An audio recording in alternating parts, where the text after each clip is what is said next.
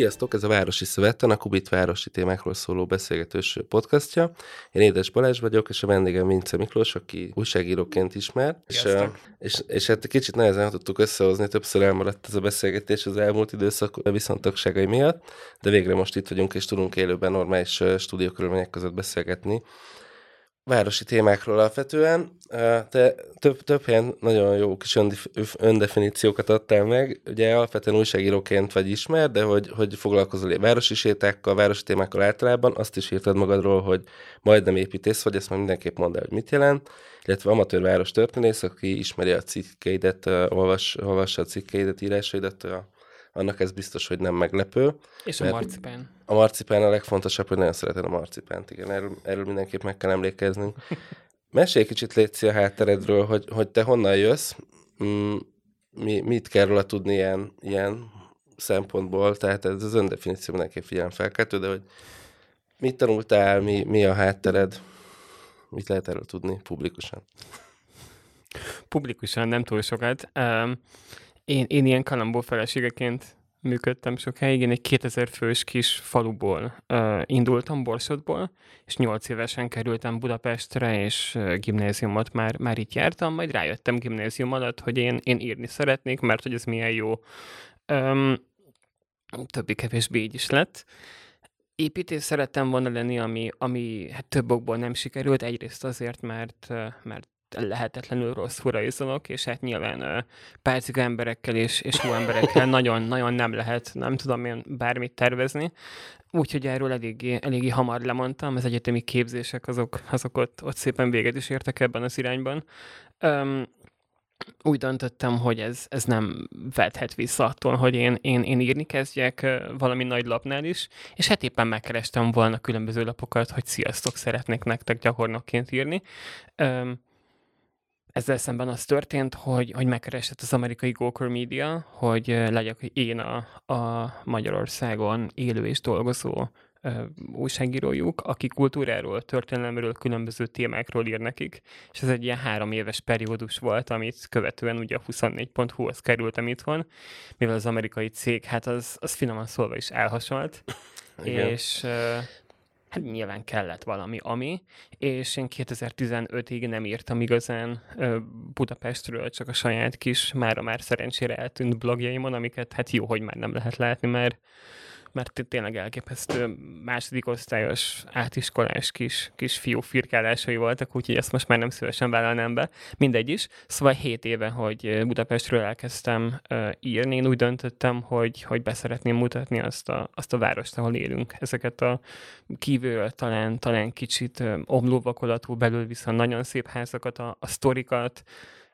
azt, hogy nem tudom én az Asztóriánál hat ház tetején futott egy betörő, és utána rohantak a rendőrök, és ezek, ezek mennyire, mennyire jó kis városban élő elfeledett, vagy néhányak fejében még meglévő sztorik szeretnék írni építészetről, szeretnék írni itthon már annyira nem ismert tervezőkről, szobrászokról, szobrokról, arról, hogy mi volt itt, és, és hogy most ebből mi maradt meg. És hát ez szépen kialakult ismeretlen Budapest néven egy, egy alrovatként a 24.hu-nak a, a kultúrás szekciójában, és hát fogalmazunk úgy, hogy, hogy megyeget.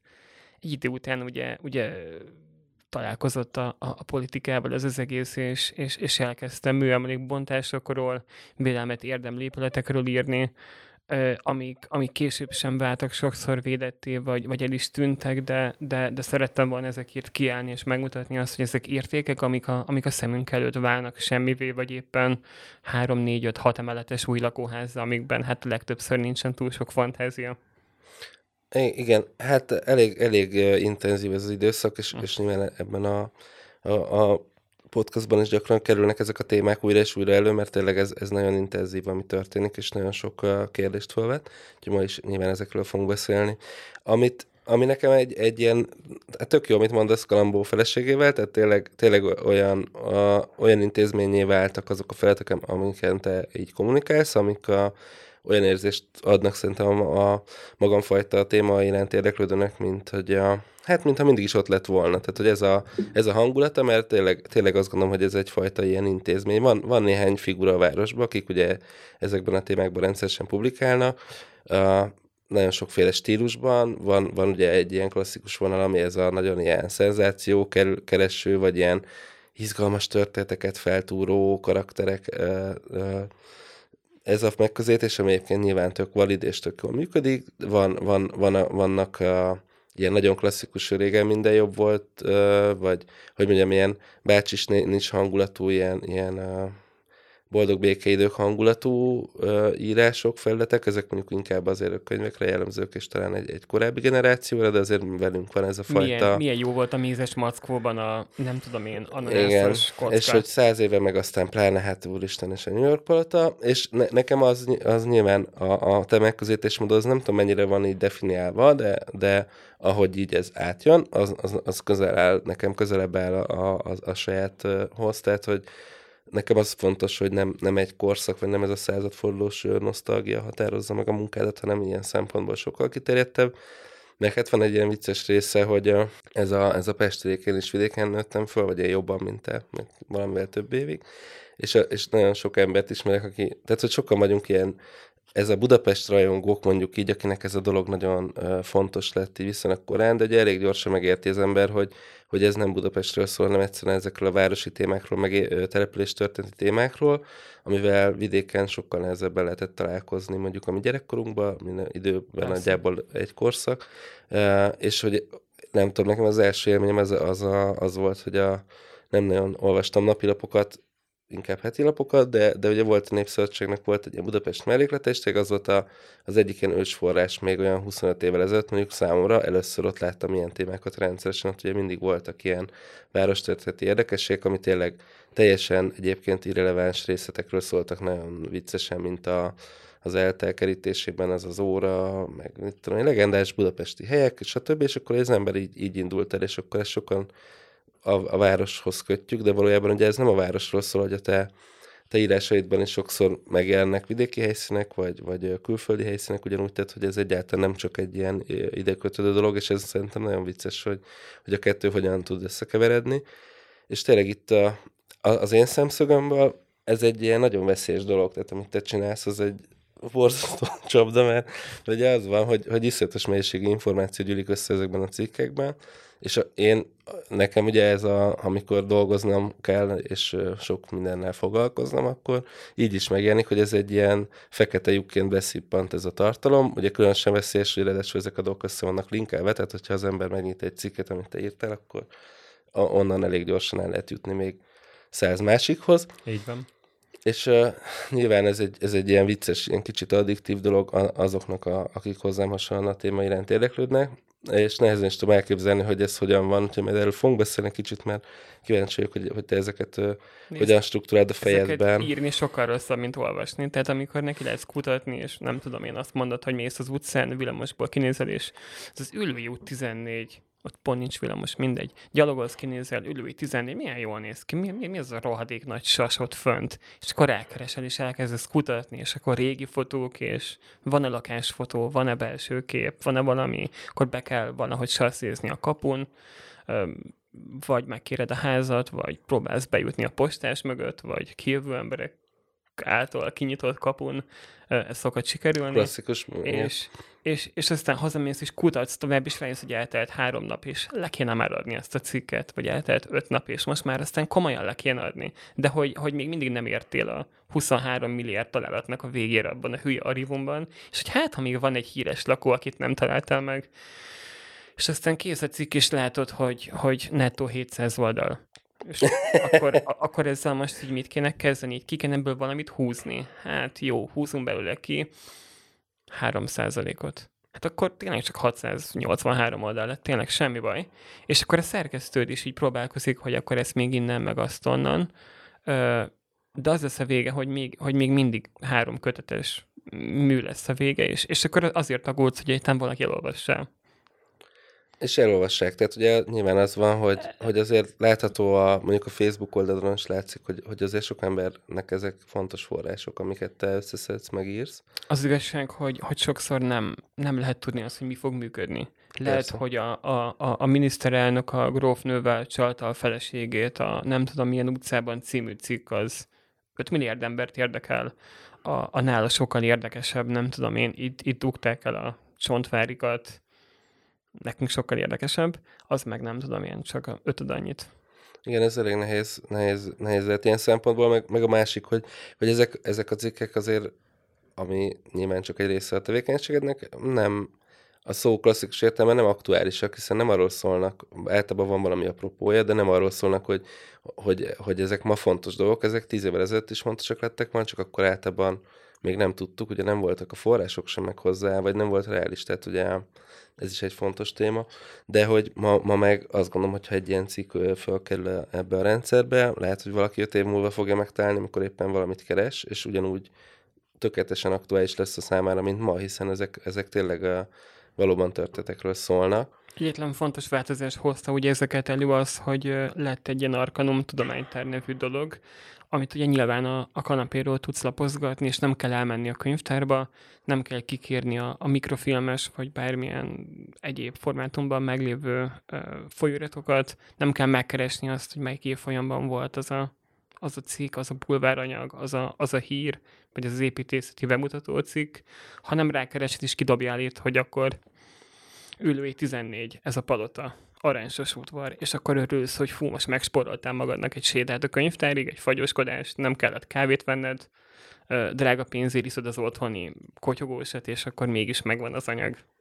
Nagyon durva ez a változás igazából. Én nyilván nem, nem szakmaszerűen üzem ezt a dolgot, hanem spontán olvasgatom az árkánumot. Néha bele, ebbe a fekete lyukba is belecsúszok nyilván, és hát látszik az is persze, hogy, hogy itt azért ugyanúgy a, a, a szaktudásnak meg kell lenni, ami abban az értelemben, hogy, hogy ezt az adatbázist hogyan tudod használni, hogyan tudsz benne keresni, hogy mit mivel nézel össze, mert nyilván ha én próbálom egy háznak a történetét föltérképezni Budapesten, akkor az ötször annyi ideig fog tartani, mint ha te csinálod, akinek ez a mindennapos tevékenységet, de hát mégiscsak az van, hogy, hogy brutális változás tényleg ahhoz képest, ami korábban volt, és, és az a legérdekesebb része talán ennek, hogy, hogy, hogy megelevenedik előttünk a városnak a történetet. Tehát igazából a egy-egy ház szinten 15-20 évvel ezelőtt nagyon keveset lehetett tudni. Néha volt, ugye, ha, ha egy házat megkutatott valaki. Az építési év sem szokott mindig igen. meglenni, ugye pontosan. A levéltári adatok hiányosak,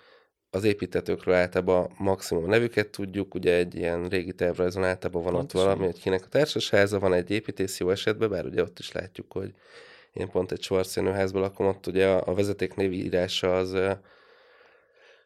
többféle módon történik, Pontosan. tehát még az, a, a, ugyanaz az építése volt összekötve saját magával, Erre és valaki pont, pont nem áll hogy... neki, akkor Szóval ezeket régen gyakorlatilag nem tudtuk, nem? Gy- gyakori sajtóhibákat is vedd észre, tehát hogyha mondjuk a Schwarznak a vége az CZ lett, vagy csak Z, akkor lehet, hogy az Arkanumban is külön keresés kell azért, mint hogy lásd mind a két Schwarz ilyen a találatokat. Mert hogy a, hogy a, a, a szedő, nem tudom, mint 17 éves fiú a Pesti hírlapnál lehet, hogy rosszul, rosszul szedte azt a lapszámot, és ezért nem jön ki, hogy 1906. április 8-án szavazták meg azt az építési engedélyt a fővárosnál.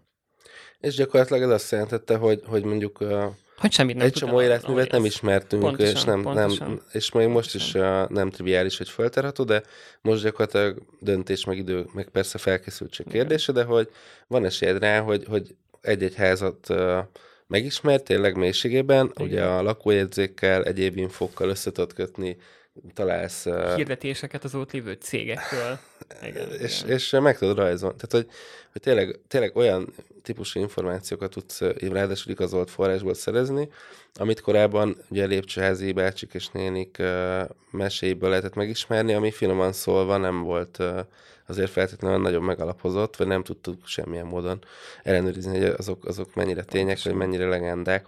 És ilyen szempontból nem tudom, kíváncsi vagyok, hogy, hogy te hogy látod a, mennyire, mennyire igazolódnak ezek a legendák, vagy nagyon sok ilyet ismersz nyilván, és nagyon sok történetet találtál meg, mennyire fednek át a... Tehát mennyire igazolódnak, vagy mennyire derül ki mondjuk egy-egy esetben legendákról, hogy azért nem pont... Most erősen gondolkodom, de hogy nem jut eszembe olyan hirtelen, amit, amit, amit sikerült megcáfolni, pedig, pedig nyilván voltak ilyenek. Ö, építési évek nem szoktak stimmelni, ez a, a házunkban élt valami gróf típusú sztorik, ez, ez, ez azért, azért működni szokott, de, uh-huh.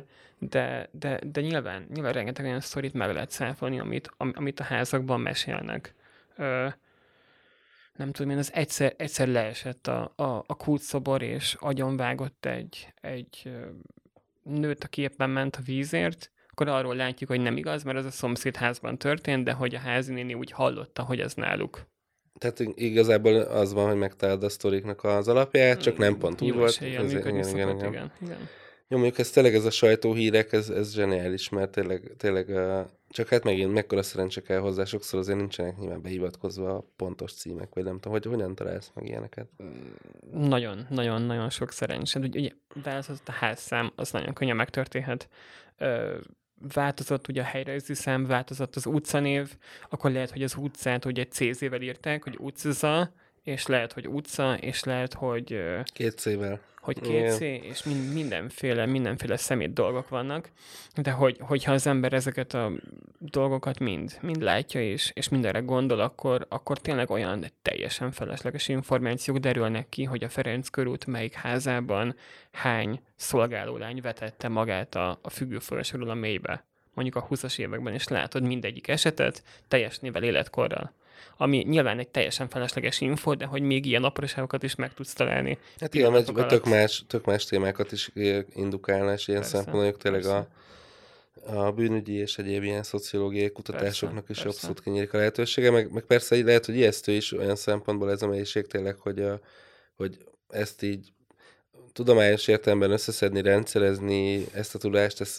kvázi lehetetlen.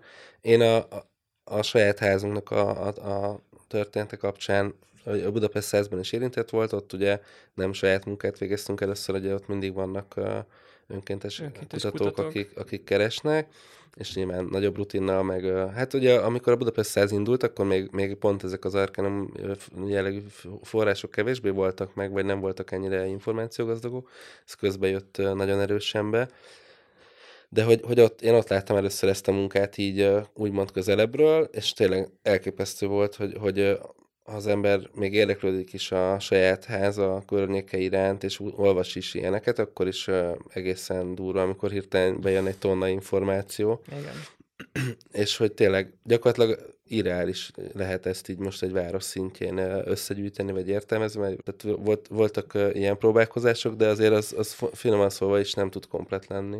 Szóval az a kérdés, hogy, hogy ha az ember, ember így ezt, ezt az információ mennyiséget megpróbálja valamennyire maga elé képzelni, mint nekem ilyen közgazdász fejl adja magát, ez egy ilyen brutális adatbázis lenne, és mikor vannak is ilyen próbálkozások, amiket ismerünk, finoman szólva sem abban a minőségben, meg, meg nem úgy áll össze, hogy az ember azt gondolná, hogy ez egy kutatói szemmel egy, egy minőségi dolog lehet, de nem is tudom, hogy lehet-e, te, te használsz ilyet, vagy ment saját magadnak uh, rendszerezed a, az adatokat, amiket gyűjtesz, vagy, vagy, vagy csak a fejedben van minden összekötve mindennel, vagy ez hogy, hogy megy? Elképesztő hanyag vagyok ezen a téren. Van rengeteg pesti házból belső-külső fotóm látszanak a különböző állapotváltozások. Sokszor 14-5 éve fotózom pesti házakat, kívül belül szököm be a lakók, postások, részeg emberek előtt, mögött, és, és a fotók felét szerintem most nem találnám meg. Ö, rengeteg házról van saját anyagom, mert, mert hogy megláttam, rákerestem, és felírtam az építést, meg az évszámot, meg, meg ami egy perc alatt elém esett, de alapvetően semmi. Van egy, van egy elképesztően kusza ö, Google táblázatom, amiben van most már lassan 3000 sor, ez 3000 story, egyik oszlopban leírás röviden, másikban pedig a linkek egymás mellé hányva, hogy egyszer majd írd meg az a neve a, a táblázatnak, hogy valamikor majd állj neki. És, és ez a táblázat, ez, ez, így, ez így inkább egyre hosszabb lesz, mint hogy egy rövidebb lenne. Ö, és, és reggel sokszor az van, hogy a kávé felett is spontán rábökök egy sorra, hogy jó, akkor ezt megcsinálom. Ez elég durva. 5 percet és meg elmegy tőle a kedvem. Igen tényleg, amikor bélyeget gyűjtöttem, aztán apa hozott egy kilót, ugye, hogy volt abban a gyerekversbe, hogy, hogy igen, ez, ez ennek már így ne kellene, és lehet ilyen Kársahegy típusú probléma. Igen. Jó, de, de mondjuk tényleg azt gondolom, hogy egy csomó olyan próbálkozás, mint a Budapest ez például, ami tényleg egy-egy évben sok önkéntes munkát, meg lakót bevonva valahogy ilyen struktúráltan hoz elő ilyen dolgokat, ez tök jó. Mhm. Meg nyilván ha most az olvasói szemmel nézem, én sem tudnék vele mit kezdeni, most ez a 3000 cikk itt lenne, akkor, akkor ki se nyitnánk, mert hogy túl, tehát hogy ilyen szempontból ezt nyilván valahogy adagolni kell. Persze. Csak azért érdekes a kérdés, mert, mert amellett, hogy a, hogy a munkamódszer hogy van-e, van-e arra szerinted esély, vagy van-e kilátásban ilyen, vagy van-e értelme annak, hogy, hogy ezeket uh, valahogy rendezni, nyilván felmerült már, hogy könyvet ebből Igen. eléggé lehetne, és érdemes is lenne összerakni. Hogy áll ez a dolog? Ö, lehet, hogy ebből, ebből magánkiadás lesz valamikor. Én, én nagyon szeretném, csak az a gond, hogy, hogy tényleg rengeteget ülök a, a gép előtt, és a saját dolgaimon ö, dolgozgatok. Amellett, hogy, hogy cikket írok, ugye, ugye én több fronton próbálok ö, terjeszteni infókat, ö, városi túrákat csinálok, néha-néha most már egyre, egyre kevésbé, és hogy, hogy akkor rájövök, hogy aludni is kell valamikor. Tehát, Jó. hogy így, így egyszerűen nem, nem, nem szokott beférni a, a, a napomba. Irányosan sok idő megy el azzal, hogy az arkadumban lapozgatok, és próbálok találni érdekes uh, említéseket különböző házakhoz, vagy emberekhez. És ennek a munkának egyébként a házak az egységei, tehát abból indulsz ki mindig, vagy ez, ez se feltétlenül így van, tehát van, amikor nem tudom, építészeket követsz végig, vagy, vagy nagyon, nagyon ritkán építészeket, nagyon, nagyon ritkán építőipari cégeket. Van, van, mikor csak egy kerítés kell hozzá, hogyha, hogyha a, a, az egykori szótszálló mögött felmész a, a, a vérhalomtér felé, ott, ott van egy elképesztően fura zöld kerítés rajta, nyúl, meg, meg futó kutya, és akkor elkerestem, hogy hát akkor ez itt mi az Isten, és kiderült, hogy a Újlipót városban is nagyon aktív ház és somogyi nevű redőny és uh-huh. és, és üzletportál készítő vállalkozásnak a, az alapítója lakott ott, és akkor néztem ennek a cégnek az összes munkáját, hogy akkor ők ők hol, hogyan, miből, miként, és ugye ez a, ez a Bauhaus inspirált két világháború közti magyar modernek voltak ők ezek a nagy alakjai, és akkor néztem üzletportálokat, milyen szép, és akkor készült egy üzletportálos anyag, hogy na hát ilyen jó dolgaink voltak a 30-as években. Tehát, hogy nem, nem mindenképpen egy, egy ház kell hozzá, van, van mikor, mikor keresés közben az adott oldalon, ahol találat van, elém esik egy fura hirdetés, nem tudom én, egy, egy hajnövesztő szerről, aminek a, a, a reklám arca a három méteres hajú marcsa áll a pultban, és adja a kezedbe a fiolát. És akkor, hmm, mi ez, az, mi ez az átverés? Akkor írjunk a hajnövesztő szerekről, erről a típusúról, hogy mivel vertik át az embereket, mi volt benne. Tehát, hogy nem, nem mindenképpen csak, csak építészet, vagy, vagy, vagy csak ház. Nagyon, nagyon jó. Jó ez, ez igazából, hogy, hogy tényleg az ember bárhova néz, talál, találni lehet ilyen inspiráló sztorikat, persze, meg persze, szereplőket. Persze. Vagy akár apró hirdetés, tehát hogy a, a 45 áprilisi, májusi lapok valamelyikében volt egy ilyen, hogy, hogy keresem a Kovács Józsit, aki az egyetlen ruhámat vitt el, hogy most már azért adja már vissza, ö, nem tudom én, Kovács ülői út 4. És van, vannak a kedvenc korszakaid? Tehát, hogy lehet olyat mondani, hogy, hogy nem tudom, egy, egy időszak, építési időszak, vagy, vagy bármi szempontból, ami, ami jobban, amit jobban szeretsz? A két világháború közti modernnek vagyok a, a nagy rajongója.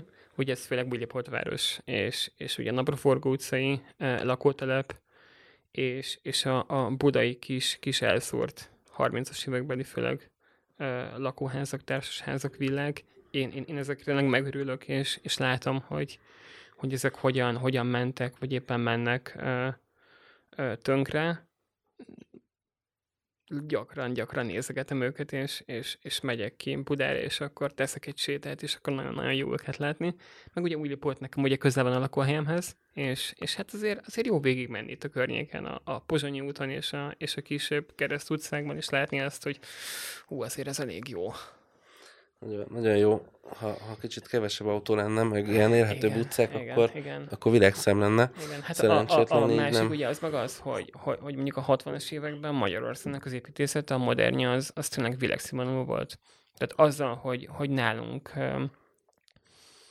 megvoltak azok a nyugati lapok mindig, kivéve a Rákosi kornak a legmélyét, amik, amik bemutatták a legjobb nemzetközi épületeket, azok alapján a hazai tervezők, azok, azok tudták tartani a lépést, és, és elképesztő dolgokat tudtak csinálni. Ezeket, ezeket ma nem annyira szeretjük. Tehát, hogy, hogy, hogy nyilván az emberek, hogyha látnak egy két világháború közti villát, vagy, vagy látnak egy, egy 60-as, 70-es évépületet, akkor azt mondják rá, hogy uh, szociál, vagy, jó, vagy, vagy, vagy, azt mondják rá, hogy, hogy, hogy rohadék Rákosi, vagy azt, hogy, hogy büdös káder, és akkor innen ugye a sor végére is értünk, mert ugye az a verdikt, hogy, hogy akkor bontsuk le, mert hogy. Tehát, hogy nem, nem látják, ugye, hogy ez, hogy ez érték, nem, nem tudják, hogy ez nem szociál, nem tudják mi a szociál, és hogy nem tudják egymástól elválasztani a politikai berendezkedést és ugye magát az építészeti minőséget. Tehát, hogy, hogy nem tudom, én bezzeg a, a újépoltban nem mondják azt egy házra, hogy bontsuk le, mert az építész egy szélsőjobboldali képviselő volt, aki részt vett a második zsidó törvénynek a, a, a, az elkészítésében. Hát mert, mert, mert hogy az olyan, az olyan, az olyan szép népművészeti kapus, ott van rajta a férfi, ott van rajta a nő, nem tudom én milyen népviselet van rajtuk, és hogy hát milyen szép az a kapu. Igen, ez, ez, ez elég aggasztó ilyen szempontból a helyzet. Mondjuk azt, azt gondolom, hogy ez valamennyire globális probléma is, de, Persze de Magyarországon különösen kellemetlen. Az a, az a kedvencem, a, igen, a szociál, mert tényleg a... Ráadásul a szociált szeretik az emberek általában, mert az ilyen díszített, meg vannak oszlopok, meg kőkeretek. Meg, hogy tudom, ez nem panel. Nem panel. Csak látszik hát ez, a tikla. Csak, csak látszik, és ha úgy nézem, persze életművéség szempontjából tud, valóban tud jobb lenni, meg vannak jó, tehát nem tudom, Dunaújváros, Kerepes lakott igen, tehát vannak azért igen, nagyon jó, tehát úgymond prémium vannak. építmények az időszakban, de valóban a kifejezést ezt azt a modernre használják, a modernnek a, a első korszakát, meg a másodikat, azt teljesen összekeverik, vagy akkor ingatlanosul meg mindenben a host lesz, ami szintén egy vicc. 2022-ig mindenben Igen. Szögletes, nem tudom, nem tudom, mit, mi ingatlanosul, mi a, mi a Bauhaus Szögletes, és van legalább egy olyan fala, aminél valaki használt egy körzőt. Azonnal már Bauhaus. Uh, Bauhaus-e, ugye, hogyha, hogyha valaki nagyon, nagyon, nagyon németesnek hiszi magát ingatlanosként, akkor az simán Bauhause. Esetleg Bauhause, hogyha félig angolos az, az ingatlanos. Ezek, ezek használt fogalmak ilyen, ilyen, ilyen hülye formában is, nem, nem, nem tudják. És, és hívó szó az, hogy Bauhaus valami. Ez működik, így, így viszont működik, ez tök jó. Szóval ez nagyon, nagyon komplex igazából, hogy mit utálunk és mit, mit szeretünk. Hát inkább az, hogy miért. Ugye? Vagy, mert, vagy miért. Mert nincs rajta tíz. Igen. És az a kérdés, hogy, hogy a, szerinted van, tehát hogy reménytelen a helyzet, vagy menthető? Tehát, hogy, szerint, hogy a, nyilván foglalkoztat téged is ez a probléma, hogy, hogy mert ez, ez egy ilyen nagyon rosszul hangzik ezt egy edukációs kérdésnek nevezni, ahogy szokás sokszor, tehát hogy tényleg az van, hogy van egy vizuális nyelv, és nem tudom, ha filmre gondolok, a filmeket sokkal inkább vagy nagyobb százalékban tudják az emberek értelmezni, befogadni, de ez abszolút nem egy ilyen nem végzettség vagy társadalmi státusz kérdése, tehát hogy a, az építészeti uh, értetlenség azt szerintem sokkal jobban sújtja a abszolút értelmiségi rétegeket is, mint egy csomó más igen, igen. területen. Szóval, hogy mi, mi lehetne az a tehát nyilván, amikor városi sétákat csinálsz, persze az egy szelektív dolog, mert olyan emberek jönnek erre, akiket ez érdekel, de mégis azért persze. sok, meg hát van, van Facebookod, meg van sokféle újságírói szintén is sokféle kontakt lehetőség a, az emberekkel. Meg az Instagram, ugye? De, meg az Insta, meg egyébként a, talán a legjobb ilyen vitákra a Tumblr, amiben végképp nagyon nem szokott ilyen beszélgetés egyébként általában kialakulni, de hogy olyan szempontból értem, hogy jó, hogy ott, ott tényleg ilyen nagyon kendőzetlen vagy provokatív feltéseknek is van helye. Szóval nyilván túl vagy már néhány ilyen vitán, és az, az a, arra nagyon kíváncsi hogy, hogy, hogy mi, mi lehet szerinted a megoldás erre, tehát hogy olyan lehet valahogy az embereket ebből a szempontból, ez az embereknek felnyitni a szemét arra, hogy, hogy a szép az nem csak az, amin van egy ilyen gipsz díszítés, meg nem tudom, ami eklektikus, vagy, népies 120 évvel ezelőtti stílusú, hanem hogy így esetleg más dolgok is működhetnek. Építészekkel is beszélgettem erről, 20-50-60 éves építészekkel, művészetörténészekkel is, és én, én igyekeztem magamat tartani ahhoz, a, ahhoz az meglátásomhoz, hogy, hogy ezt az iskolában szórjuk alapvetően el.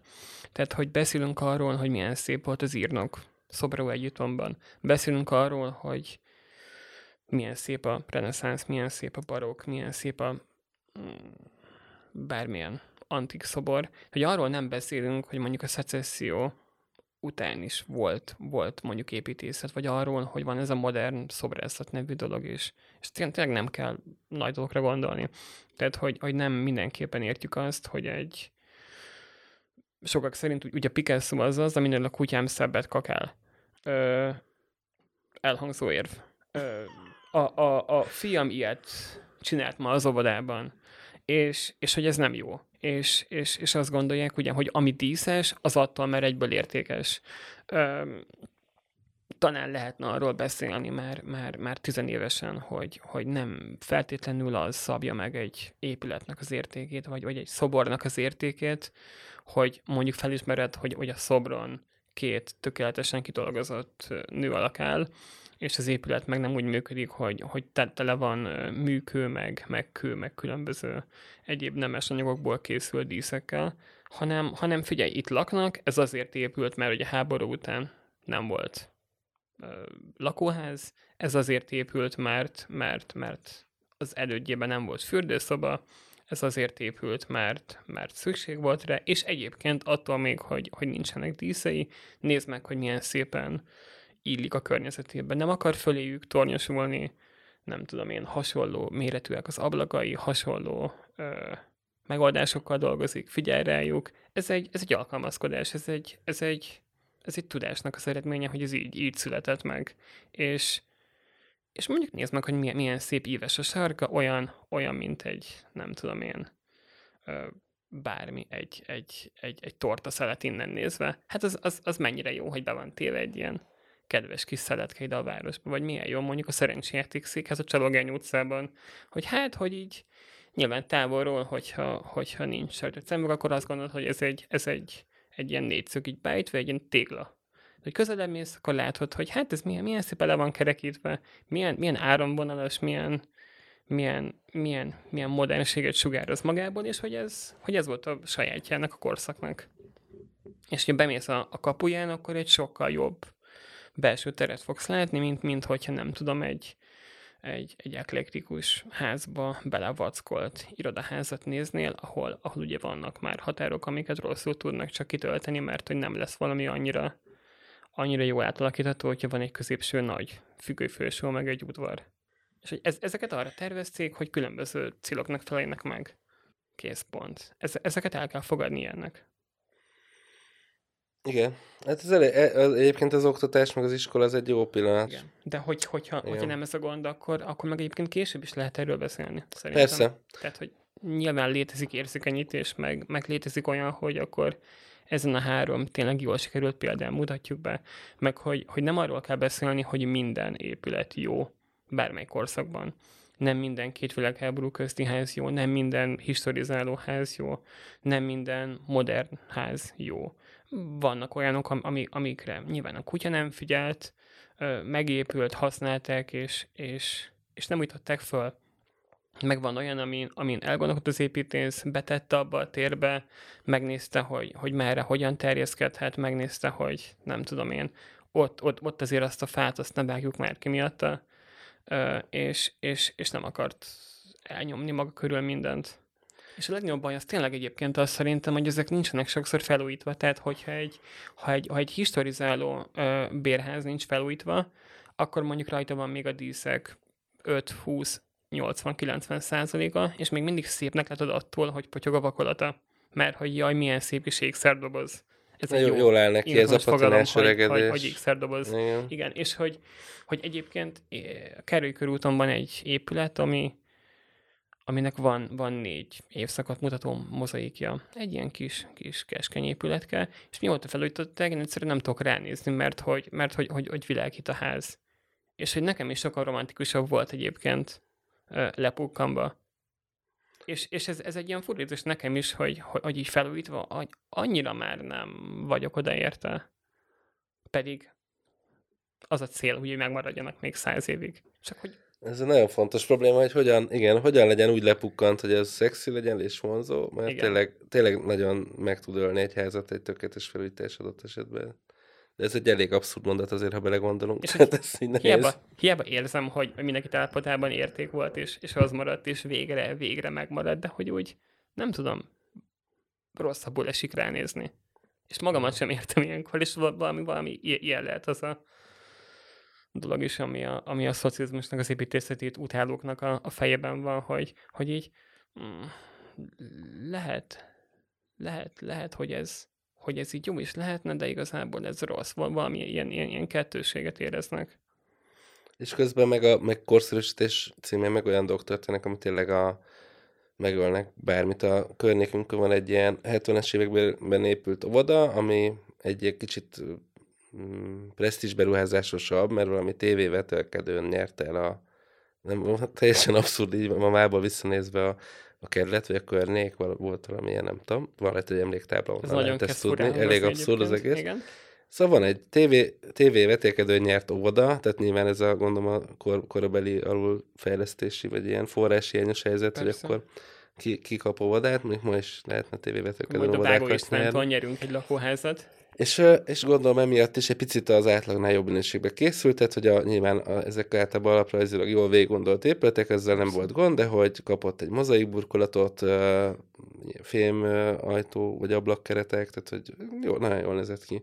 Aztán korszerűsítették, ami ugye azt jelenti, hogy energetikai szempontból is rendbe tették, és ez gyakorlatilag megölték a házat, tehát le, le van burkolva ugye megkapta a hőszigetelést, ezért a mozaik az eltűnt, annyi lezárók helyett műanyag jött, és gyakorlatilag sikerült egy olyan kockát létrehozni, aminek semmilyen a esztétikai értéke nincs, amiért, mert nem tudom azt mondani rá, hogy ez egy tök jó ház. Előtte se volt különleges, csak egyszerűen néhány részlettől. Szerethetővé tette. És egyébként nyilván technikailag ma is egy jó alapra, ez egy jó, jól használható épület, de hogy szóval annyira kevésen bulik, és, és azon gondolkodtam, hogy tényleg, hogy, hogyha véginterjúznánk az odajáró szülőket, fogalm sincs, hogy ki mit mondaná arról, hogy ez most így jobb lett, vagy rosszabb, mert tényleg az, hogy a mozaik burkolat az olyan régóta ott volt, meg lehet, hogy nem volt tiszta, az lehet, hogy sok ember fejében a, egy ilyen elhanyagolt állapotot jelentett, az új vakolat az meg hiába bűronda, vagy szerintem, tehát Persze. semmilyen értéket nem hordoz alapvetően, az meg tök jó, mert új. És akkor, akkor minden rendben.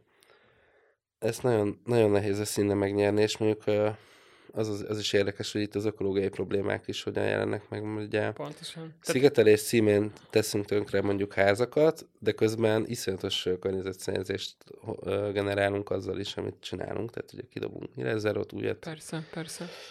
Cserélgetünk mindent. Nyilván elképesztően drága egy, egy 110 éves házban, ugye egy fa nyilezzárót, egy fajtót, egy faablakot kicserélni azonos faanyagúra, azonos arcúra, tehát hogy, hogy, hogy tényleg ö, kidobnak míves munkákat, gyönyörű szép ablakokat, ajtókat azért, hogy a helyre betegyik a műanyagot. Én a saját, saját házamban az elmúlt 14 hónapban négy darab ajtót mentettem meg, és tudtam továbbadni. Mert hogy, hogy, hogy ezek konkrétan most ilyen, ilyen 1 millió forint per darab áron mennének, hogyha ugye újak lennének elkészítve és más meg vígan használja őket azóta is a, a saját lakásában. Ledes ugye vannak technológiák, amivel azért egy ablakot úgy is fel lehet újítani, hogyha nem nincs pénzed újra építeni, de mondjuk az üveget ki tudod cserélni, a hőszigetelési képességet drasztikusan tud javítani. Hát nyilván nem mindent lehet nem, megmenteni, de hogy, de, de, hogy, de hogy meg igen. lehet. Viszont, viszont, hogyha nem tudom, mint 10-20%-kal drágább a megmentése, mint az új ablaké, akkor akkor eleve már nem éri meg, mert hogy, hogy, hogy nyilván pénzből élünk, tehát hogy nem nem, nem szánunk rá 50 ezer forinttal többet, hogyha mondjuk az 50 ezer forintból mondjuk kijönne a csempe a konyhában és a fürdőben. Nekem a kedvencem most az a, az a fajta ingatlan vásárló, aki egyébként ugye drágán vesz ingatlant ne, egy ilyen szép régi házban, és azért fizet többet, mert hogy ez egy szép régi ház, majd, majd létrehoz egy olyan felújítást nagyon-nagyon sok pénzből, amelyikkel csak rombolja ezeket az értékeket, tehát a, belső karakterét a lakásnak azt tönkreteszi sokszor. Ami a népszerű minimál. Minimálban, igen, a parkettát kidobják, letesznek egy sokkal kevésbé tartós dolgot a helyre, mert kicsit mozgott, pedig semmi baj nem volt. Nyilázárokat cserélgetnek, légkondicionálás, az ugye különösen divatos most, és el lehet azért azt szerencsére rejteni, ezt légkondicionálást. El lehetne, de, sokszor de, úgy, nem, ez... de nem le, lejtik hanem ki, meg kirakják folyosókra. Szóval tényleg igen, hihetetlen, igen. hogy gyakorlatilag a, ő magát pusztítja el ez a fajta szemlélet, mert tényleg az van, hogy a végén olyan házak jönnek létre, amik már nem képviselik ezt az értéket, és ráadásul még az is baj, ha, ha vakolatot felújítják. de mindenki emlékszik a 80-as évek végi Budapestre, aki már látta, ami meg ugye ezt a nem annyira patinás öregedést mutatta, vagy ilyen fekete volt a, a, az összes homlokzat, ez a, az, az emlékem van, nem tudom, a városról, meg olyan, ugye a Fortepánon beszélsz, aki a, aki a rendszerváltáskor ö, még tervben sem volt, úgyhogy ö, Igen. nem mindenképpen tudok erről, de hogy... Neked, hogy... neked is vannak szerintem vizuális élményeid erről, nem?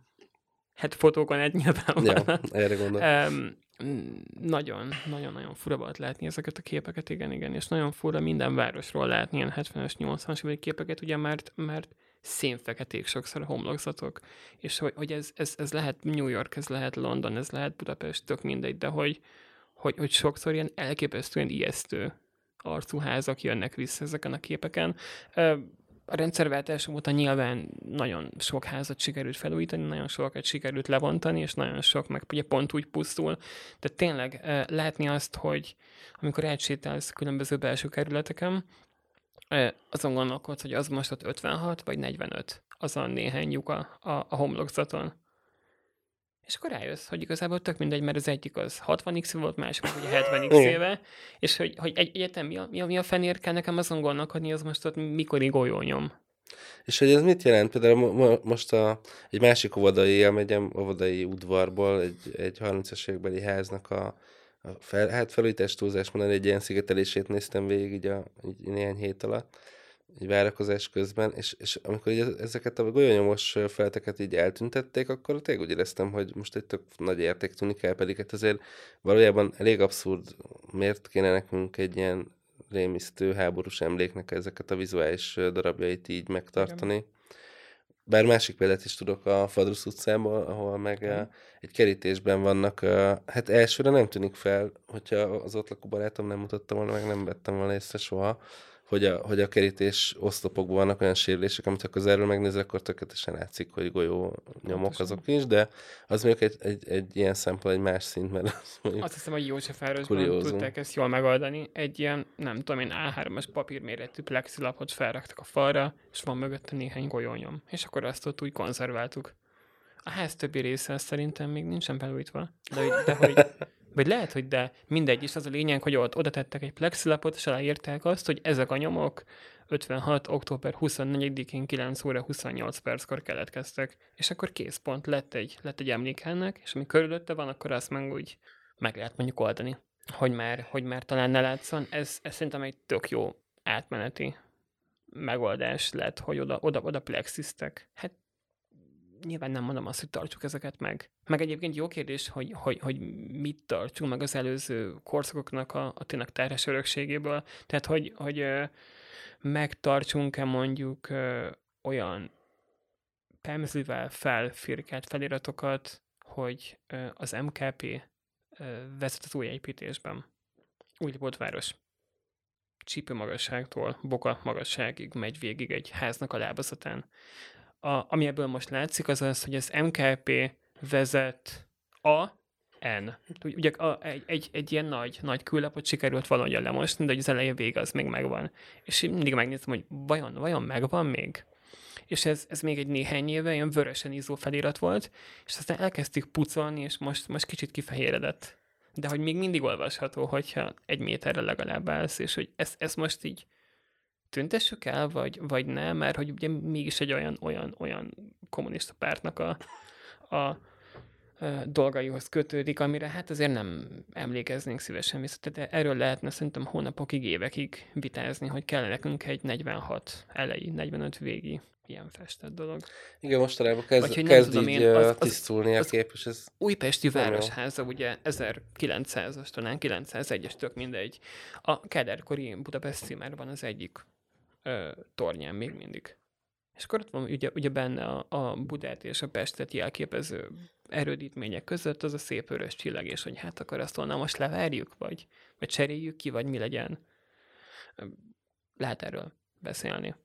Igen, mert le, nyilván, nyilván most, most ez van, hogy ez, meg igen, meg most ez van, hogy, hogy mindent akkor a, az eredeti állapotra igen, helyre, igen. ami sokszor eléggé vitatható, hogy mi De az hogyha, eredeti. hogyha leszedjük onnan azt a kederkori címert, ami nyilván ugye gipsz, meg kő, meg, meg műkő, meg nem tudom, mi, nem tudom miből van, és ugye kitesszük a városháza elé egy vitrínbe, és oda írjuk mellé azt, hogy gyerekek, ez volt Budapest címere abban a korszakban, ami, és elmagyarázzuk, hogy ez miért volt, és hogy, hogy mik rajta azok a részek, akkor ez egy, az egy tök jó mini kiállítás lesz.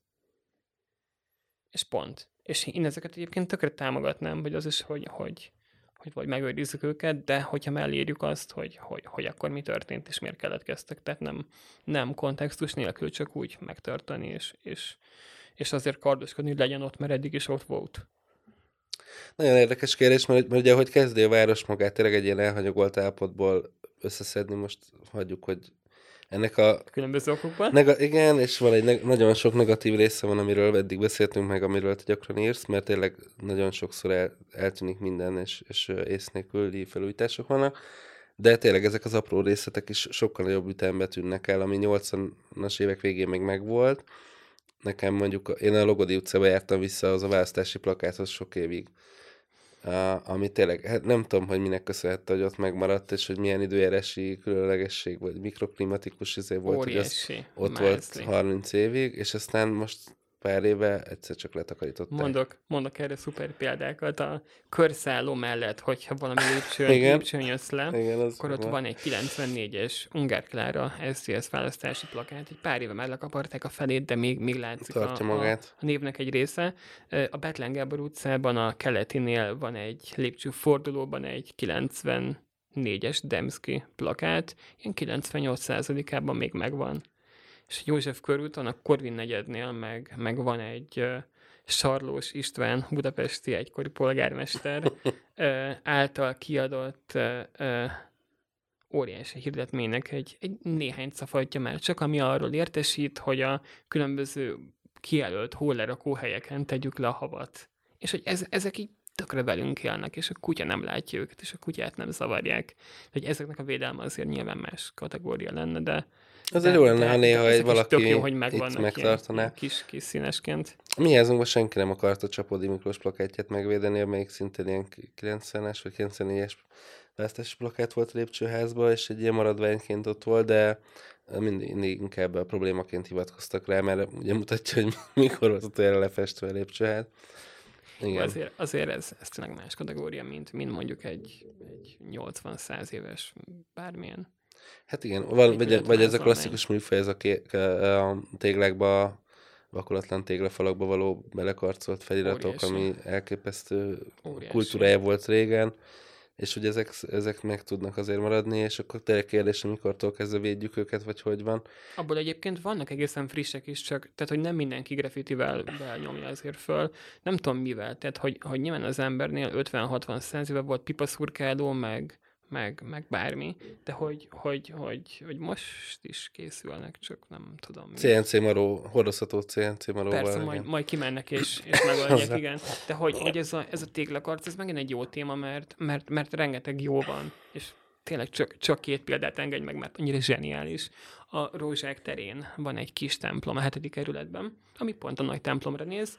E, most a görög katolikusok és ők a 20-as évek végén építettek hozzá ki kiegészítést, és rá van az egyiknek e, írva egy téglájára, hogy e, kötött íráson, hogy Józsi, nem jöttél egy tével el.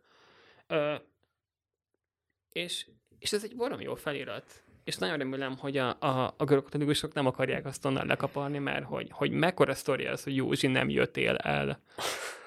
vagy, vagy mondjuk a Dózsa György úti egykori zsinagóga. Ugye most uh, vívók vívnak ott, igen, honvédnek a vívó terme van ott, hogyha az oldalsó homlokzatánt végignézed, akkor látsz rajta Sarlót és Kalapácsot, Dávid csillagot, és vörös csillagot is egyaránt, és nyilas keresztet, kettőt azt hiszem. És hogy ezek egymás mellett így, így teljesen nonsens módon léteznek párhuzamosan, a városban rengeteg nyilas kereszt van még mindig felkarcolva téglákra. Ezekből lassan kéne csinálni egy ilyen hosszú galériát. Egyébként igen, meg, meg ezt a témát uh, érdemes hogy, lenne hogy megírni. Konkrétan Belarősi iskola falán van nyilas kereszt. Ja. Hihetetlen maradványok. És mennyire, mennyire jó apropó egy, egy ilyen emlék, és mondjuk egy, egy történelmi órára, tehát ezt így... mellé, hogy ez itt a nyilas keresztes Igen. párt. Ekkor és ekkor létezett, ezt meg ezt csináltak, ezért meg ezért felelősek. konkrétan rengeteg ilyen emléktáblát lehetne csinálni, ami, ami, ami, ami szerintem, szerintem működne, megmagyarázni embereknek. Hogyha távolasztének pártatlan, és nem hallgat el különböző fontos tényeket, meg különböző szomorú dolgokat, akkor, akkor, az, akkor az rendben van. Csak ugye akkor ezt kicsinálja meg, kifizesse, hogyan legyen. Tehát itt rengeteg olyan puktatóban, ugye, amit át kell, át kell lépni.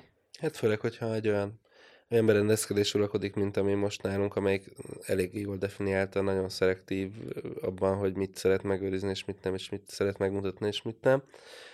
Ilyen szempontból mindenképp szerintem fontos lenne még említést tenni a várról, csak kíváncsi hogy te hogy látod a helyzetet, mert, vagy mennyire, milyen skálán éled meg, mert tényleg azzal, hogy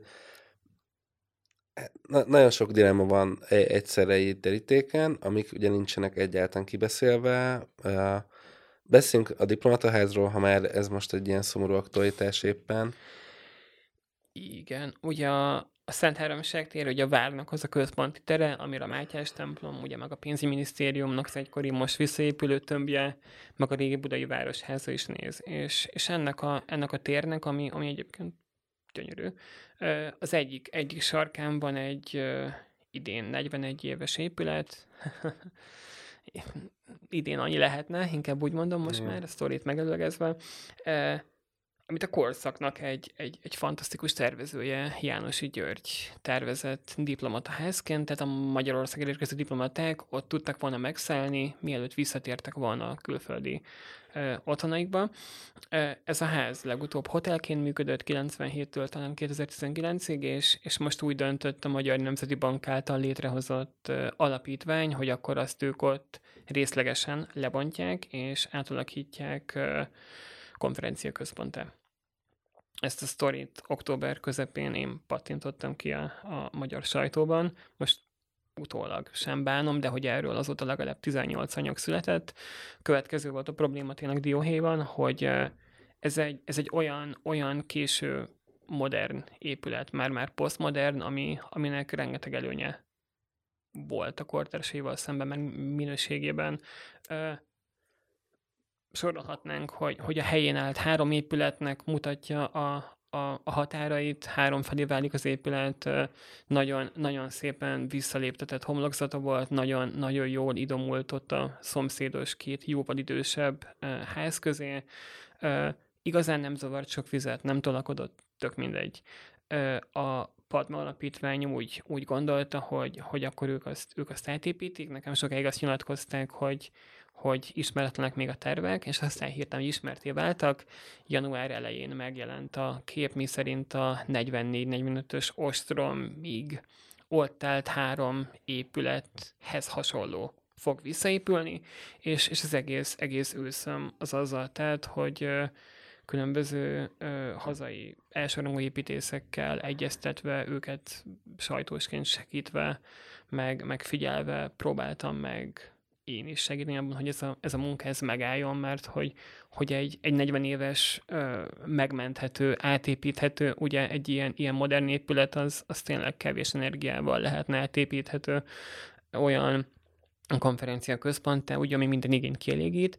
Ez az épület ö, a felsőbb szintjein lakásokat tartalmazott, hát az a konferencia központ az nem gáz, hogyha tudsz valahol aludni. Az alsó szintjén nyilván voltak nagy terek, hát az pont ugye jó, hogy a konferenciát akarsz tartani. Ö, akkor így nem igazán látták az építészek, hogy akkor itt most mi a probléma. Lebontották, elkezdték januárban bontani, ö, foglalási engedély nélkül. Tehát nem, nem vihették volna a ház határán kívülre ugye a sítet, és nem tudták volna lezárni a járdát, és ugye nyilván nem tudták volna meggátolni azt sem, hogy a járókelők fejére valami rázuhanjon. Ez, ez az engedély, ez, ez, ez később meg lett szerezve, katasztrofavédelem segítségével ö, tudtak kérni rá ilyen engedélyt, és, és most már el fog tűnni. De a lényeg az, hogy egy három és fél hónapon keresztül ment ez a, ez a húzavona, és több, több demonstráció volt. Magyar építész szakmai szervezetek kiálltak, hogy akkor ezt, ezt így azért, azért ne bontsuk le, és, és hát minden hiába ez el fog tűnni. önmagában az, hogy egy épület eltűnik, az, az, az, az pazarlás, mert hogy, hogy, hogy az is energia, hogy lebontsunk valamit, az ugye nyilván ökológiai szempontból sem túl mókás, hogy, hogy keletkezik egy óriási mennyiségű uh, shit. Az sem teljesen mókás, ugye, hogy, hogy, uh, hogy építünk valami olyat, ami, ami, ami nem egy nyílt pályázaton, ami nem szakmai konszenzus nyomán születik ez az épület, ez, a, ez az egy épület, ami, ugye, ami háromnak fog majd kinézni, ez, ez, ez egyszerre akar régi és új lenni. A most látható tervek szerint ennek, ennek kővel lesz burkolva a homlokzata, nem olyan lesz, mint, mint a régieké, nem, nem úgy fog kinézni, mint egy két-három-négyszáz éves ház, de, de valahol mégis, mégis emlékeztet majd, tehát hogy az, az eddig a teljes visszépítések felé menő ö, kormány most, most úgy döntött, hogy, hogy ez, ilyen, ez ilyen félig, félig régi, félig új lesz, és úgy néz ki, hogy ez lesz az irány most már, mert ugye dísztéri. Honvéd főparancsnokság csonkjának ugye a visszaépítésekor is arról volt szó, hogy a Budavári Palota felé néző oldal az már, az már modern lesz. Ott nagyon vicces rajzok kerültek. ott egy, ott, ott egy, egy csodálatos első kerületi polgári szalon rendezvényről ö, másztak ki. Nagyon szép rajzok. Nagyon jó példa ez a diplomataház nekem, mert, mert tényleg egy olyan történet, ami, ahogy így, így összefoglaltad röviden, minden, minden részletébe tartalmaz az azokat a problémákat, ami most a, a korszakot jellemzi, mert onnan kezdődik a történet, szerintem azt is fontos kiemelni, hogy, hogy most uh, nyilván ennek fő, főként EU-s források a, valahol a háttérben a mozgatói, ami egy óriási pénzügyi lehetőség az ország számára, meg egyébként egy prosperáló korszak uh, volt, legalábbis eddig. Uh, az elmúlt évtizedeknek a, a trendje ezért pozitív, és ugye lett egy olyan gazdasági lehetőség gyakorlatilag ebben az országban, ami azt jelenti, hogy, hogy hogy valóban épp van lehetőség színvonalas középületeket építeni, vagy ilyen közösségi projekteket, stb. Ez azért fontos kimondani, nem volt így, tehát annak a háznak az egyik értéke pont az, hogy 80-as évekre azért ez már inkább ritkaságnak számított, hogy normális minőségű építészetre és kivitelezésre volt lehetőség, és a normális is általában nagyon kompromisszumosat jelentett minden szinten. És ehhez képest azt gondolom, hogy a 90-es években, 2000-es évek első felében még azért nagyon-nagyon problémás volt. Tehát, hogy én, én sokszor gondolok úgy magamba hálával arra az időszakra, hogy nem volt pénz építeni, mert amiket építettek, azért elég karcos dolgok valósultak meg nagyon nagy, nagy arányban. És, és ilyen szempontból ma sokkal jobb minőségű az átlagos középület is, azt gondolom, mint Igen. 20 éve. Anyaghasználatban, de esztetikai szempontból építészetileg is. Viszont ez a dolog azzal párosul, hogy, hogy ahogy mondod, a, a hagyományos a környezet eltűnt a, az építésnek, tehát a mi emlékvédelem az nagyon visszaszorult, az értékeknek ilyen szempontból a, az, az előírás, a, tervtanács, a, a, a pályázatok, tehát az összes olyan intézmény és forma, ami arra való, hogy, hogy nagyon sok évszázados tapasztalat alapján, ugye az emberiség, ez a, az a, ez a nyugati európai kultúrkör arra találtam, fejlesztettek ki ezeket az intézményeket, hogy, hogy egy városban az építésnek meglegyenek a, a, meglegyen az a keretrendszere, ami minél inkább garantál egy minőséget és Pontosan. hosszú távú értékeket nek a létrehozását elősegíti. Ugye nyilván, hiszen a, az építés mindig is egy ilyen kicsit spekulatív, nyerészkedő műfaj volt és marad, ez nem tud más lenni, tehát hogyha nem szabályozunk, akkor magától nagyon sok probléma épül, és ritkán épül jó minőség. Ugye a tűzvédelemre is igaz, a, a statikára mindenre igaz, tehát hogy ezeket fontos szabályok védik, és ugye most azt látjuk, hogy ez a, a, a rendszer nagyon-nagyon meggyengült ebben az elmúlt 12 évben, és közben itt egy értékteremtés zajlik abban a szempontból, hogy ha távolról nézném, hogy itt van egy épület, ami egy nem túl jó állapotú, lepukkant hotelnek néz ki, Igen. méltatlan használatnak tűnik sok szempontból, és ehhez képest egy konferencia központ valósul meg, ami akár egy tök dolog is lehetne. Pontosan. És közben azt látjuk, és, és a, a, a kulturális teremtés szendékát is látom a, a mögött, hogy valaki ezt a mániát követi, hogy akkor jó, jó hát ne, ne építsük a régit újra föl, mert hogy az milyen gáz, vagy problémás, végülis valahol ezt mintha érteni a koncepció mögötti agy, hanem csak olyan legyen, hogy 10 méterről már tűnjön úgy, mintha régi lenne, kb., vagy nem tudom. és ke- iszonyatos energiával keresi a megoldást erre, de közben ar- arról nem akarunk beszélni, hogy, hogy valójában egy olyan épületről van szó, ami a szakma egyöntetű véleménye szerint egy nagyon magas minőségét képvisel, és pont egy jó példa lehetne arra a nem létező iskolai órára, amiről ezt beszéltünk, ahol meg lehetne mutatni, hogy mitől jó egy épület, és hogyan jó egy épület, és hogy, hogy mi, ez minden korszakban mást jelent. És persze ez a, ez a szituáció mindig kihasználja azt a dolgot, és hogy egy, egy nagyon rossz állapotú modern ház, az, az nagyon nem, nem tud jól kinézni, sokszor nagyon Pontosan. nem szeretjük. Ellentétben egy száz évvel ezelőtti épületre, aminek sokszor jól áll, ha rosszabb állapotban, ahogy, ahogy ezt mondtad. Hogy egy ablakeret korhat, vagy ha totál rozsdás, akkor azért ez teljesen másképp. Tehát, hogy, hogyha egy száz éves ablakeret nézem meg, hát akkor látod, hogy fal, látod, hogy erezete van, látod, hogy korhat, meg eszi a szó. De hogyha megnézni egy rozsdás ablakeretet, akkor arra gondolsz, hogy itt jó Jézus, ezt én bontsuk le, dobjuk ki, tüzeljük el. Ja. És mindenkinek ilyen, ilyen, ezeket a dolgokat generálja a fejében. Én azért is különösen szeretem ezt a példát, mert, mert a, a vári beépítéseket, amiket a, Ugye azért elég sok ilyen készült, és ez, ez már az utolsók közül való, nem, nem utolsó, hiszen 90 óta is vannak, de, de eléggé késő. Ugye az 50-es évektől nagyon sok ilyen beépítésről tudunk. Pontosan. Nagyon jó dokumentált egyébként, szuper cikkeket lehet róla találni, tehát akit érdekel a téma, minden házrak a története megvan, mert ez mindenkinek egy nagyon, tehát az építés szakmának egy nagyon fontos presztis kérdés volt, és nagyon nagy odafigyeléssel valósultak meg ezek, és mindegyik épület nagyon más, ráadásul tehát sokféle megoldást láthatunk. Én azért szeretem ezt a vitát, mert, mert, mert a, nekem a, a legrosszabb háromban van ez a ház azok közül, amiket legkevésbé kedvelek, de pont ugye arról szólna az egész dolog, hogy az értékek megőrzése nem aznak a kérdés, hogy kinek mi tetszik. Tehát, hogy lehet, hogy valakinek valami nem tetszik, de ez, ezek a dolgok ennél összetettebbek. Tehát, tehát... Ebből lehet holnapokon át tartó szakmai Igen. vitát kezdeményezni. Lehet, lehet egymás helyet húzni az építészeknek, csak hogy a végén egy olyan, olyan vélemény szülessen, ami, ami, ami minimálisan legalább konszenzus, és ne az legyen, hogy valaki azt mondja, hogy akkor most ezt lebontjuk. És a helyén pedig ez lesz. Az azért vicces a dolog, mert azért sok embert kérdezek, mert én a, a Verpalotának, a, tehát a Hausmanni építménynek a, az egész esztétikáját borzasztónak tart. Tehát, hogy engem ijeszt. Tehát, hogy de valószínűleg nyilván cél is volt ez, tehát, hogy ez a birodalmi gondolat, ez benne van, de hogy konkrétan ezek az épületek szerintem vagy csúnyák, vagy rémisztőek, most ez mindegy, de hogy van, viszonyatosan taszít, taszít az egésznek az esztétikája, és uh, sok embert kérdezek meg erről, nyilván nem miatt, mert engem ez a dolog, tehát hogy a, a, nem csak az a része zavar ennek a helyreállítási uh, ötletnek, nem tudom, minek nevezzük, ugye a egyik vezérideológusnak most már van erre egy új, új szava, új rekonstrukció, ezt nagyon szeretem. Szóval, hogy, hogy nem csak az a vele a probléma, amit mindenki leír, hogy sok szempontból hamisítás, hogy, hogy ráadásul ugye ez a nyakhasználat sem eredeti, Igen. ami a leg, szerintem a legfontosabb egy hátralépve, hogy egy, ezek funkció nélküli épületek, tehát nem arról van szó, hogy valamire nagyon kell valami, hanem hogy egyszerűen helyre állítunk, vagy újra megépítünk valamit.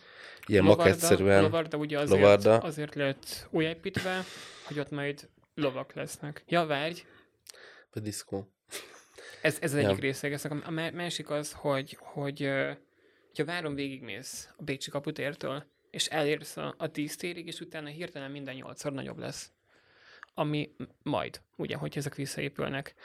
Um, ami egy óriási léptékváltás a, a vári beépítések, amik a háború után születtek, helyreállítások, bármik, azok, azok tartották magukat a, a környező háznak az átlag magasságához. A várban egyébként a századfordulón elindult egy ilyen, egy ilyen építsünk túl minden típusú láz. Az országos levéltárnak ugye az épület, aminek ugye most nincs meg a tornya, de hogy aztán ugye lassan majd az is visszakerülhet. Növeget. És, és hogy, hogy, hogy mondjuk az is nem tudom én, három és félszer magasabb, mint a környékén bármi. Tehát, hogy a várban ugye a, a Mária Magdolna templomtorony, a Mátyás templom tornya, meg a Budavári palotának ugye az óriás tömbje, az úgy obeliszként így, így kiemelkedett, de hogy ott körülöttük egyébként nagyon, nagyon-nagyon nem volt más.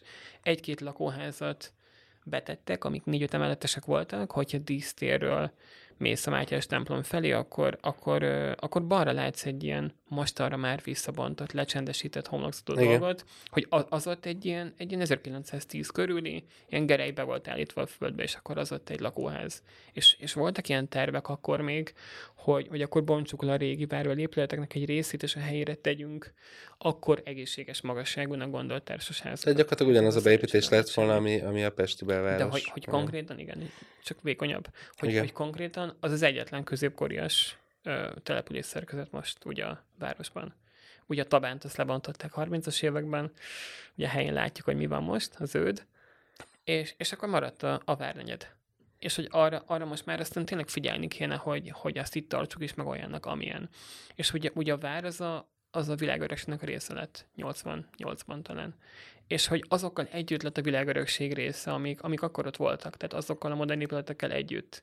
Ö, amiket egyébként eléggé széles spektrumon mindenki jónak tart, és, és senki nem mondja azt, hogy minden a várban lévő háború után épület 10 per 10. Mert hogy Nyilván. Ezekről nyilván lehet beszélni, anyaghasználat, minőség, bármi, itt ezt, azt ott máshogy csinálhatták volna, hattuk volna, de hogy, hogy, hogy ott vannak, működnek, újítsuk fel, és akkor használjuk. Tehát, hogy ne, ne, ne bontsunk azért valamit, mert hogyha tényleg mentetlen, és hogyha jövő kedden rá fog dőlni a szomszéd házra, hát akkor azért, azért álljunk neki, de egyébként meg ne. És az város egyik pontján sem szabadna, hogy működjön, hogy most tekintsünk el az államtól, meg mindentől, nem szabadna, hogy működjön az, hogy, hogy megvesz valaki valamit. 10-15-20 évig aszalja. És aztán, jaj, le kell bontani. Hát igen. Mert hogy 15-20 évig nem néztél rá egy már eleve rossz állapotú házra. Ennek, ennek a, a szabályozási környezete ez egészen uh, kiábrányító állapotban van jelenleg tényleg. A házak egyébként sokszor halad. nem is teljesen védettek, tehát yeah. mondjuk a Kodály körülnél van egy ház, a Bencúr utcai ex kórház előtt a Szent épület, aminek a homlokzata és a főlépcsőháza védett. És akkor... És ma már ez egyre inkább megvan, hogy ezt régen nem úgy értették, hogy akkor a többi körülete bons le, de most ugye hát, kezd ez a dolog is divatba jönni, hogy hogy egy-egy részlet az vagy Igen. a védettség miatt, vagy azért meg azt gondoljuk, hogy a városkép az fontos. Igen. Mögötte pedig kibelezzük meg szét, tehát hogy eltüntetjük az épületet, és akkor építünk valami teljesen mást. Ez a faszádizmus. Igen. Van, van egy ilyen posztmodern gesztus, ami, ami valahol vagánya mögött, de, de szerintem ez már ezen túl vagyunk. Tehát, hogy ez, ez, ez egy ilyen 25-30 évvel ezelőtt uh, jött be talán, vagy már lehet egy picit régebben ez a fajta gondolkodás, és ha le, van egy ilyen épület, ami ezt a, ezt a koncepciót képviseli, én azt mondom, hogy van értéke, és érdemes megőrizni, de hogy most újabbakat építeni ebből, az elég, eléggé megkörészhető. Így van. Jó, hát nyilván ez a része a beszélgetésünknek nem egy tök vidám dolog, de, de ez van, de, de szerintem fontos, hogy, hogy mindenki lássa, hogy, hogy emögött nem az a nem az a fő állítás, hogy régen minden jobb volt, meg hogy száz évvel ezelőtti dolgokat kell megőrizni és megmenteni kizárólag, hanem és arról sincsen szó, hogy, hogy védjünk meg minden háború utáni téglakarcot, meg, meg kommunist feliratot, mert mi annyira kommunisták lennénk, mert nem, mert, mert arról van szó, hogy, hogy, hogy, hogy ami van, arra, arra, arra azért figyeljünk. Meg, meg hogy, hogy ne törődjünk ki egy korszakot, akár csak néhány évet is a történelemből, és tegyünk úgy, mint nem történt volna meg. Tehát, hogyha mondjuk lebontanánk az összes uh, szociál társasházat, és azt mondanánk, hogy akkor mostantól nem létezik a Rákosi kor. Tehát, hogy gyerekek úgy számolnak, hogy 1944, 45, 57, az nem annyira néznek jól. És hogy igazából ugyanezt tesszük kicsiben az épületekkel. És, és a tudatosság nélkül ez nem fog menni, úgyhogy mindenkinek igazából ezt javasoljuk, hogy persze akik ezt a podcastot hallgatják, általában is a téma iránt nyilván érdeklődők, de szóval nélkül nem fog menni, hogy, hogy társadalmi vita ne legyen, ismerünk nagyon jó példákat a világból, városokból, vagy országból, ahol, ahol ennek van kultúrája, nálunk is volt, és egyébként most is zajlanak ilyenek, csak nem elég széles körben. De hát arról szír az az, hogy nem elég vitatkozni, hanem, hanem valamilyen valamilyen tájékozottságra is szükség van, tehát kicsit jobban kellene tudni érteni, meg olvasni a, az ilyen városképi kérdéseket, meg az építészet nyelvét általában az embereknek, és ehhez az építészetre is szükség van. Úgyhogy én mindenkinek azt javaslom, hogy ezekben a témákban próbálja meg árnyaltabban véleményt ö, alkotni, mert mint utána olvasni tényleg szuper jó viták voltak. Most általában a bontások ettől függetlenül megtörténnek. Ugye a teherelosztó nekem mondjuk a szubjektívnál legfájdalmasabb az eddigiekben.